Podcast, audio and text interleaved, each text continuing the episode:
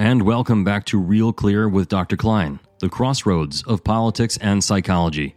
If you would like to listen to ad free episodes and have access to daily and weekly releases, essays, and other membership perks, and you also want to help in the production of this program, go to realclearpodcast.com and click subscribe.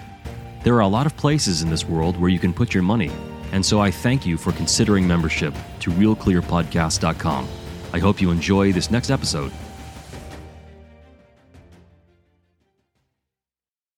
Good morning, folks. It is Friday, October 20th, 2023, and I'm coming to you to ask some questions as well as react to the President's State of the Union address. And so here goes. The President made the claim that the actions of Hamas do not take away the rights of the Palestinian people for self determination. I believe in that as an aspirational statement, but it's largely meant for the ears of the Palestinian people. What does it mean in the ears of the American person? We are the people who the State of the Union is meant to address. And, well, it doesn't seem intuitively true to me. Isn't Hamas the elected government of the State of Palestine? Elected by whom? Well, I would assume the Palestinian people. How then could Hamas not be representative of the Palestinian people? I'm going to link to my friend Hank Capel's article in the Times of Israel entitled to end Hamas horrors, denazify Palestinian culture. And I'm going to have Hank on at some point soon to address the ongoing dynamics in the war in Israel and Gaza.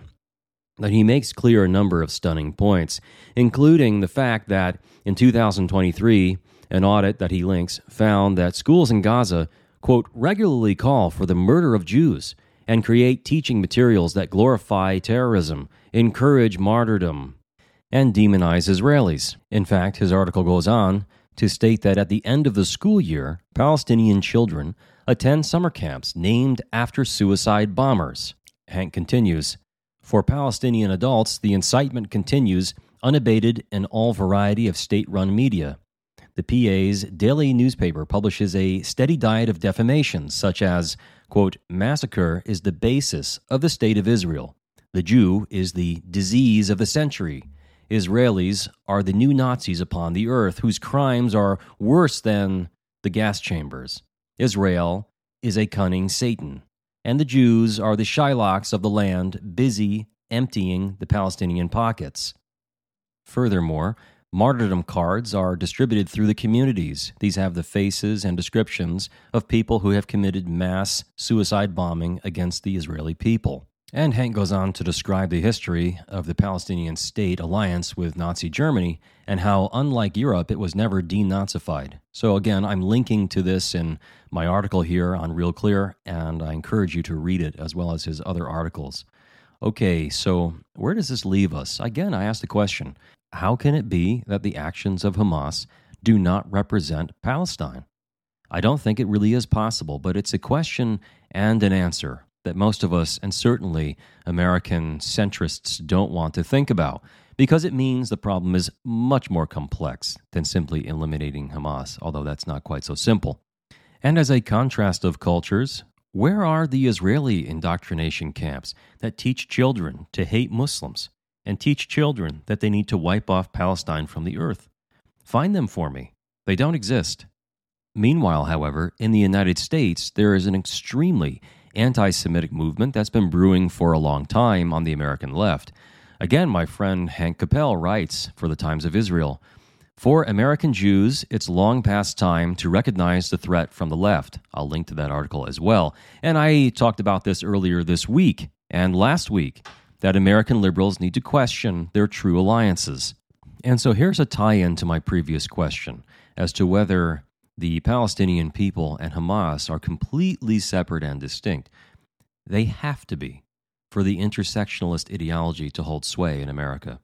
It is also extremely important for Israel and its people to be considered a white nation so that it can be aligned with European colonialism and hence remain a legitimate target for the modern social justice, which is just a modern race schism, policy if they remain a collection of 7 million people who arose from unbelievable circumstances, from literal ashes of Auschwitz, on carrier boats through the Mediterranean and from villages and surrounding hostile territories to the thriving nation that it is today, they could hardly be an appropriate target for intersectional bigotry. However, if they are part of the colonial boogeyman, they're fair game. Could this be why you see movements on American college campuses labeling Jewish candidates for student governments as white supremacists, again linking to Capel, and also thinking on in different stories of the left wing intellectuals that have treated intersectionality as some sort of holy grail? Could this be why BLM and the Democrat Socialists of America have aimed at Israel and even lauded the Hamas killing of innocent Israelis? The Democrat Socialists of America have laid blame entirely at the hands of Israel, stating that the attack was, open quote, direct result of Israel's apartheid regime, close quote. And other college professors have called it an armed struggle and resistance all throughout the Ivy Leagues.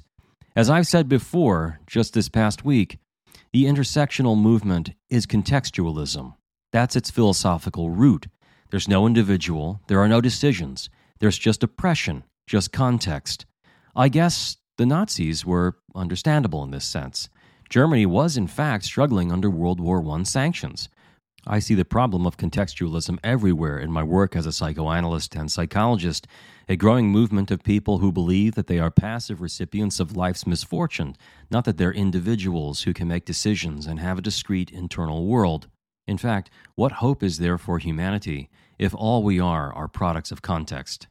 So, is it even humane, is it even hopeful for the world to view the Palestinians as simply a product of some sort of unjust thing done to them by Israel? Of course not. And I don't know what that would be, by the way.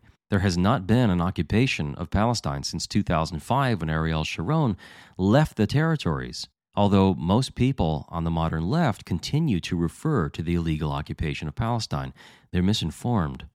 Moreover, when Palestine regained territories in the 2005 2006 Accords, the first thing they did was destroy the agricultural technology that Israel left them because it had fingerprints of the Jews on them. You can find video of this, and it's documented very well. They destroyed greenhouses, completely destroying and eliminating their capacity to feed their fellow man. So, who's oppressing Palestine, really? Is it really Israel, or is it the Palestinian ideology and culture? When a people destroy greenhouses to make bombs out of the tubes, you have to wonder about their future and about their capacity to engage in the world. Returning back home, the viewpoint that I just espoused is completely unhearable by many people on the modern left. We have a growing anti Semitism that I've not seen in my lifetime, which used to be consigned to a small group of very far right people whose numbers were extremely low. And now it seems to be writ large across the left. Just look at one case in point. You can find a story of this woman called Nozima Husainova, who wrote on social media just after the hospital explosion in Gaza, No wonder why Hitler wanted to get rid of all of them. And she was subsequently fired by Citibank, her employer, for that comment. And which leads me to another issue. The AP may have just released the most devastating report in modern history in the Middle East for sure. Right after the explosion at the Gazan hospital, the AP released a report that it was an Israeli airstrike. We now know it completely was not.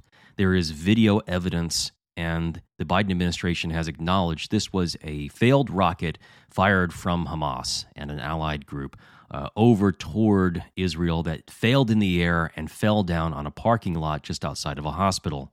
And yet, the entire Muslim world thinks that Israel bombed a hospital and nothing's going to deter them. In fact, a good portion of American citizens and people in the West believe the AP's story that they released. I'd like to know who the editor was who approved this release.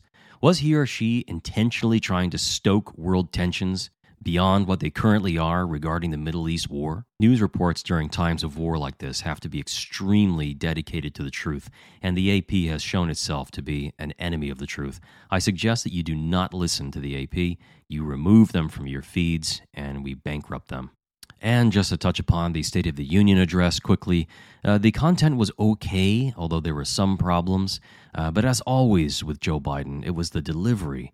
Uh, he's so old at this point. He's got some sort of denture problem, and some sort of aphasic problem, which means he's got enunciation and, and throat complications, it would appear to me. And it just does not inspire confidence, especially at a time of major global conflict.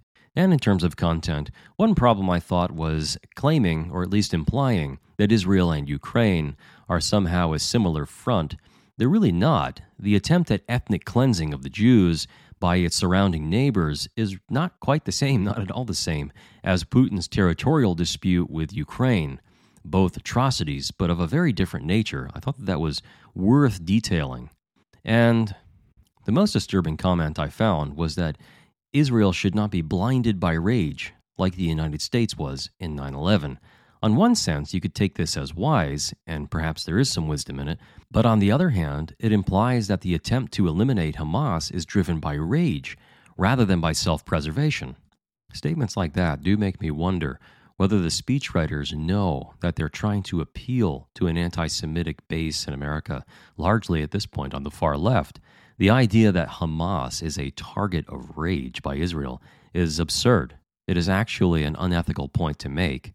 And there were some other decent points, like submitting a budget for Israel and Ukraine in order to support their efforts at unifying the fronts of their wars and so forth, and preserving American interests through those mechanisms. Those were fine points. I thought he also made a theoretical point that the cost to the free world rise when we don't defeat terrorists. That is measurably true.